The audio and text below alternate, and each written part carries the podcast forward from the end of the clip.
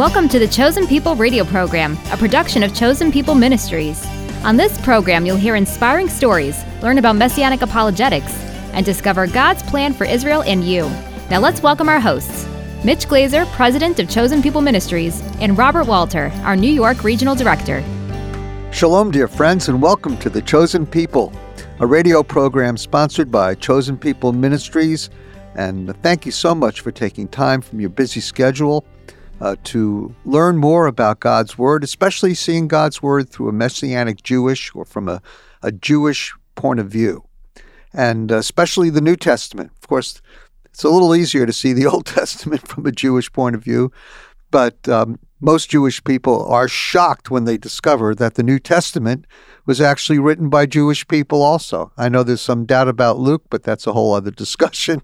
Um, but look, he was a doctor, so he, he was probably Jewish. That's a, that's that's that's a New York joke. Uh, but either way, uh, we believe that this is God's word, and that when God's word is viewed in its original context, uh, it really makes a difference in how you understand the Bible. It's good to understand the history. It's good to understand the geography, but you also have to understand some of the culture and some of the tradition uh, that Jesus walked into and that you walk into today particularly in sharing the gospel with your Jewish friends.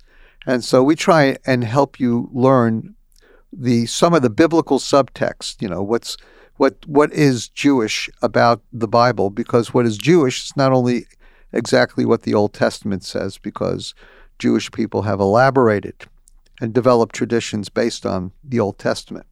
And this program is going to focus on resurrection. And the whole idea of resurrection is, is no different than any other uh, biblical concepts.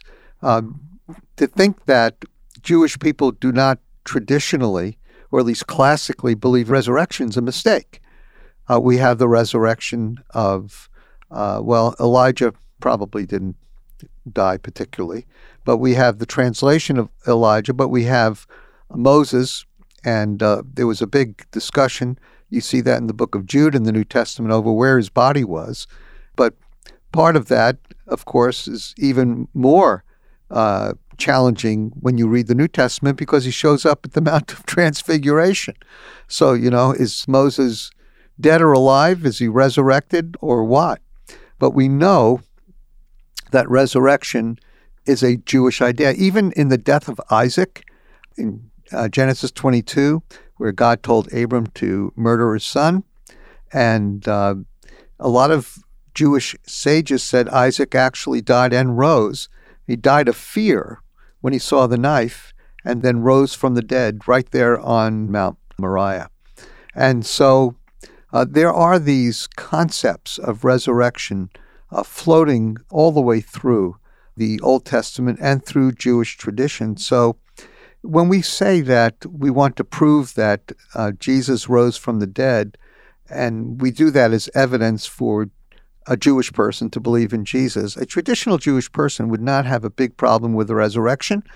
And quite frankly, Jewish people all believe, I mean, classically believe, not your secular Jewish friend maybe, but Jewish people at least are supposed to believe that there'll be a great resurrection in the end of days.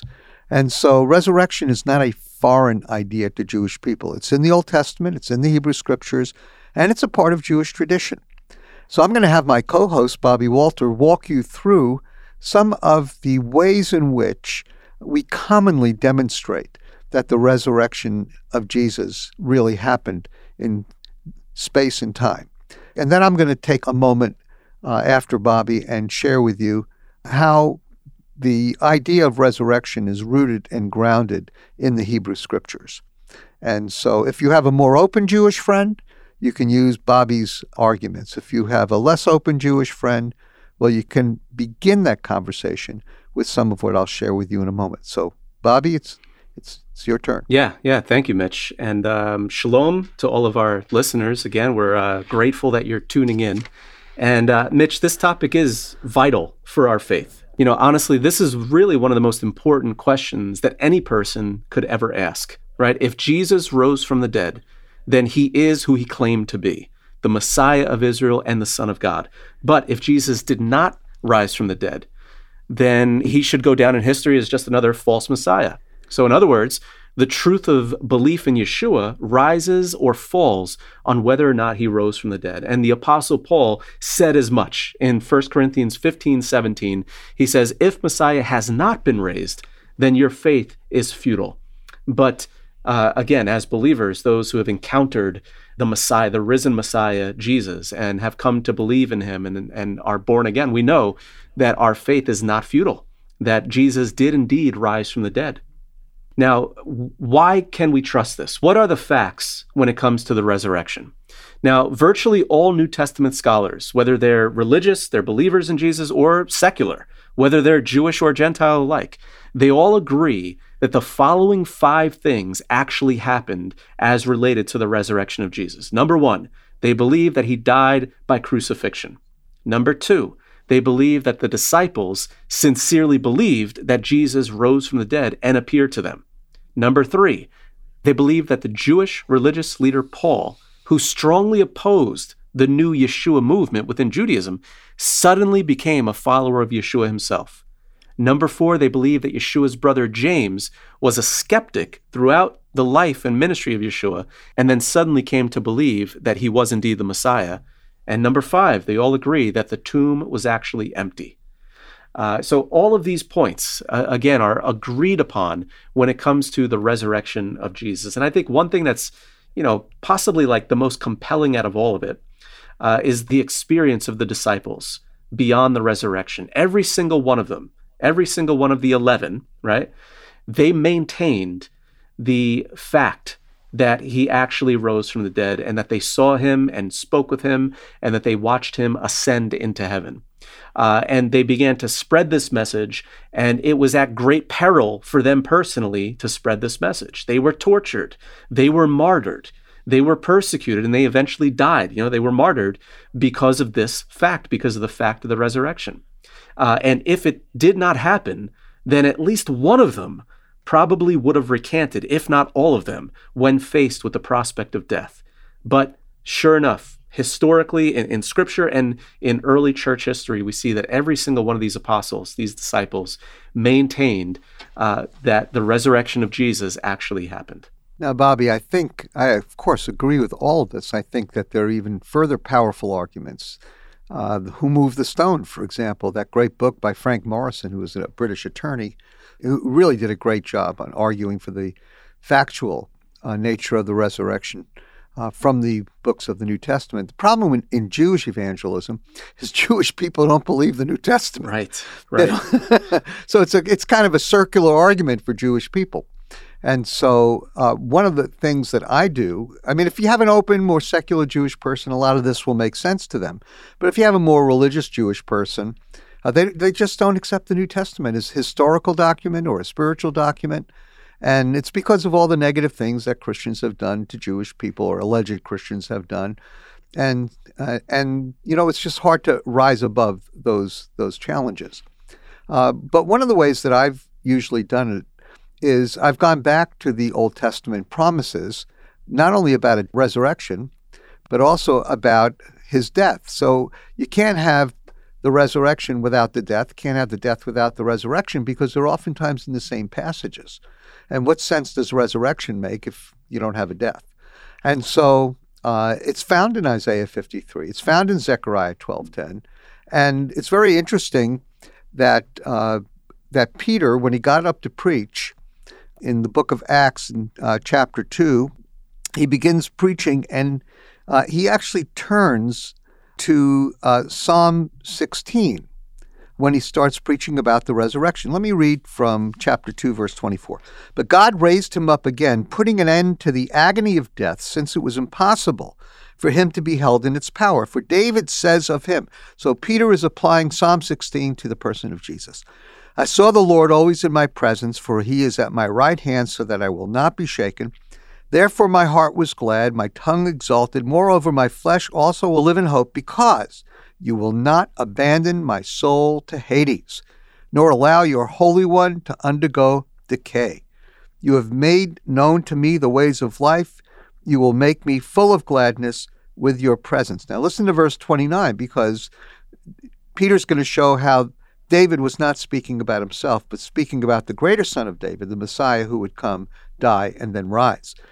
Brethren, I may confidently say to you regarding the patriarch David that he both died and was buried, and his tomb is with us to this day. And so, because he was a prophet and knew that God had sworn to him with an oath to seat one of his descendants on the throne, he looked ahead and spoke of the resurrection of the Messiah, that he was neither abandoned to Hades nor did his flesh suffer decay. And I love the punchline this Jesus, God raised up again, to which we are all witnesses. I mean, I love the power of it, mm-hmm. you know?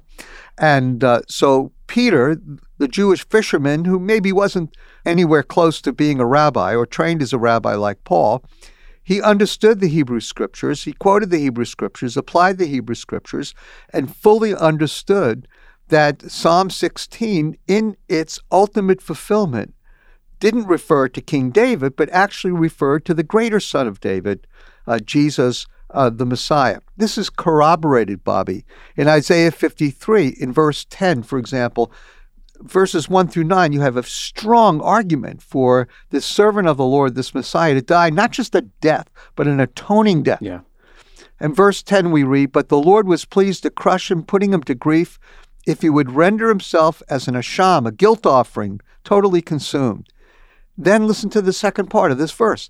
He will see his offspring, How's that? Yeah. If he's dead, how's that possible? He will prolong his days. What? How do you prolong your yeah. days when you're dead? And the good pleasure of the Lord will prosper in his hand. And there's even more in Isaiah chapter 53 about this. So clearly, there is an understanding within the Hebrew scriptures that the anointed one, the Messiah, would both suffer and die and also conquer death by rising from the dead. And it's very interesting that some of my neighbors call the Chabad Lubavitch, a very Hasidic group of people, when their Rebbe, Menachem Schneerson, died a number of years ago, they all said that he would rise from the grave. In fact, this group, which is thousands upon thousands of uh, Hasidic Jewish people, they have bus tours of his gravesite. Mm-hmm so that people pray at his grave for his resurrection. Yeah. And if you ask any of them, do you believe that Menachem Schneerson is going to raise from the dead? They would all say yes. Some of them would be coy with you. but you look them in the eye with some Brooklyn resilience and say, just tell me straight. Is this guy, is your Rebbe going to rise from the dead? They have to say yes, because that's what they believe. The idea of resurrection is a Jewish idea. It's all the way through the Hebrew scriptures. And so when a Jewish person may not be quite ready to accept the factual evidence of the resurrection in the New Testament because they don't accept the New Testament, feel free to turn to the Hebrew Scriptures, to the Old Testament, to the promise that the Messiah would not only die for our sins, but would also rise from the dead. You can't have the death without the resurrection. You can't have the resurrection, obviously, without the death. They are twin sisters. They are two profound biblical truths that are the fundamental pillars of our salvation. And so I hope that will encourage your hearts today and that you'll have confidence to speak to both Jews and Gentiles about the death and the resurrection of Jesus the Messiah. New York City, home to an estimated 1.6 million Jewish people. At Chosen People Ministries, we gather believers from all over the country every summer to proclaim the good news of Jesus the Messiah to Jewish people all around the city. We engage in street outreach and follow up. We also invite our volunteers to a special Jewish Cultural Day, Sabbath dinner celebration, and more. If you have a heart for the Jewish people and love to talk about Jesus, visit chosenpeople.com slash shalom New York to find out more. That's chosenpeople.com slash shalom New York. We hope to see you this summer.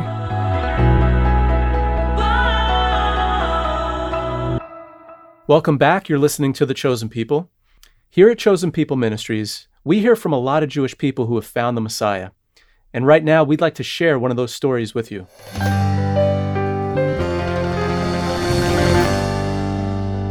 Being Jewish was very, very important to me, at least culturally. Twice a week I went to Hebrew school. Bar mitzvah was very tough for me because I had to sing in front of a thousand people. I was very protective of my Jewishness, even though I didn't know God. I didn't know I could know God. But I remember thinking, is there a God? life's purpose was to have as much fun as you can before you die partying and drugs and alcohol. And my best friend, his name was Brian McCrae, he was not Jewish, he was Irish Catholic. He became a believer in Jesus. What had happened to Brian? Why wouldn't he drink? Why would anybody want to be religious when you could just go out and have fun all the time? And, and to be honest with you, I was a bit angry at Brian. He was my best friend. And suddenly he couldn't do with me the fun things that he used to do because of his new faith. I said, Brian, are you telling me that if I'm not born again like you're talking about, I'm not going to heaven? I couldn't think of anything more arrogant than for him to say that his way was the only way. Brian then turned to me and he opened up his Bible to John 3 3, where it says, Except a man be born again, he cannot see the kingdom of God. And it was like swords just flew out of heaven, and I didn't know what to do. I could barely move. And all I can tell you, it was like somebody turned on the lights. For the next eight months, I wondered, I searched. And then in 1983, the fall came, and it was Yom Kippur, the Day of Atonement. And I decided I'm going to fast this time. I had never fasted on Yom Kippur. And at the end of 24 hours of fasting, of longing for something of a, a, a, of a, a speck of a relationship with God, I felt nothing. I did very poorly in school. I barely graduated. So I make it to this uh, one college that will let me in. It's not Harvard. Let's put it that way. I go home for fall break and I see my friend Brian. Brian, of course, is talking to me about Jesus again. And I said, Brian, just stop. I have one question for you. Is your life better now that you are a believer in Jesus. Because I thought he would say to me, Ron, no, it's not better. We had fun. We used to get drunk and party. We had a great time. And, you know, now I live kind of a boring religious life. But when I die, I get to go to heaven. That that is what I thought the deal was. You exchange your fun life for a boring life and you get to go to heaven. But that's not what Brian said to me. He looked at me and his face lit up with joy and he said, "Ron, I know God. And when he said that, I knew he was telling me the truth. My friend Dean and I, he was in college with me. And even though he was not a believer, he saw this Jewish guy who was interested and wanted to help. And he takes me to this movie about Jesus. And at the end of the movie, I was crying. And Dean, if I was crying, he was weeping. We got in the car, we're driving back to Louisburg, and I began to pray. Now, even though I'd been in the synagogue all my life and had been bar mitzvahed and been to temple, I had never prayed. I'd never prayed from my heart. I'd never talked to God as if He was a person. And I said, God, I believe you're real. I didn't believe you were real eight months ago, but today I believe you're real. And if you will tell me how to serve you, I will serve you. Do you want me to become an Orthodox Jew, a Lubavitch? Do you do I have to become a born again Christian? Maybe a Hindu? I don't know. But if you show me, I'll serve you. And as I finished this prayer, I, I prayed inside, not out loud. Suddenly, I noticed that that Dean was losing control of the car. It began to swerve from side to side. It spun around several times. And as the car began to, to swerve from side to side and then spin around, I just thought, are we going to die? And then it flips over several times and we end up in the middle of the ditch. Now, the first thought that came to my mind as I'm laying upside down in a ditch in the middle of North Carolina is there could not be a Jesus. If this was real, how, how could I get in a car accident right as I'm praying? And as I was having all these thoughts, I, I realized we're in a car still upside down. And I looked to Dean, he's fine. He looks to me and I'm fine. And we looked at this car, this wreckage. It was a total loss. It's pitch black. It's it's probably 10 p.m. at night. We didn't know what to do. We start walking and, and we see one house, one house in the middle of nowhere. We walked up to this one house. We knocked on the door. We walk in, we sit down. They're giving us water. I saw a Bible. I saw a magazine that I knew was kind of religious or something. And I knew we just got an accent, but I asked the wife, I said, Are you guys believers in Jesus? And she said, Well, yes. She went on to talk theologically about what Jesus did. And I'm going to be honest with you, I didn't understand any of it, except that while she was talking to me, a presence and a power that I cannot explain in human words came upon me. I'd call it electricity, but that's too weak of a word. I could not get rid of this feeling. And the more I resisted it, the stronger it got, like somebody was just turning it up slowly. And I just stopped her and I said, What is this feeling I'm feeling?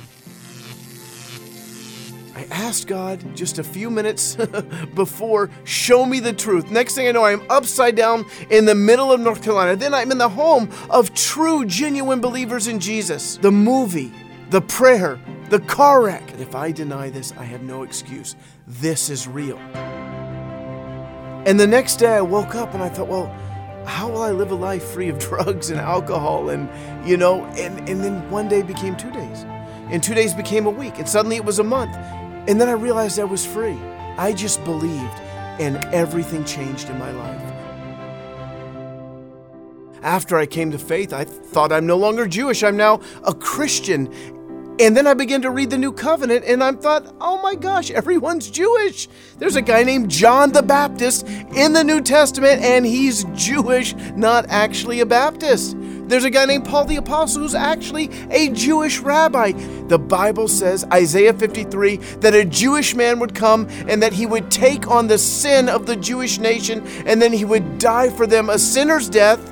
He would be buried in a rich man's grave. All that happened, and that he would see the light of life again. That is Jesus, Yeshua. But you might say, I'm Jewish. How can I believe in Jesus? Let me just challenge you go read the New Testament. What you're going to find out, it's a story about Jewish people finding the Jewish Messiah. You're listening to The Chosen People, which is produced and sponsored by Chosen People Ministries. Thank you so much for joining us today. And if you'd like to learn more about this weekly program or how you can partner with us this year, then let me encourage you to stop by our website. You'll find us online at chosenpeople.com/radio. I really hope you'll do that, friends. And I know that uh, you'll be blessed to get more engaged with Chosen People Ministries as we reach Jewish people all over the globe. And one of our favorite places to reach Jewish people, because there are so many there, is the nation of Israel. And I know that you pray for the peace of Jerusalem and, and that you care. Uh, we're excited because we just began the purchase of a new Messianic center, a 4,000 square foot center in Tel Aviv, and it's right on the Ramat Gan border, which is a major suburb just outside of uh, Tel Aviv. Our present outreach center across the street is the home base for what I think is a, a genuine, authentic, amazing movement of the Spirit of God among Jewish Israeli young adults. By God's grace, we'll be able to move into this new center sometime uh, towards December, we hope. Our plan is to reach Jewish people there as we're doing before, but we, we've run out of room. Sometimes we have over 100 young people there and we only seat about 50 or 60. So you can imagine it's a real squeeze. And so we do concerts and dinners and evangelistic lectures and a variety of programs designed for the whole family, including the children. And so we really need you to stand with us in prayer. So connect with us, would you please, at chosenpeople.com forward slash radio. And when you reach out today, be sure to ask for our latest resource on Israel called The People, the Land, and the Future of Israel. It's free and available right now on DVD or as a digital download. So call us today. The number to dial is 888 293 7482. That's 888 2 Yeshua,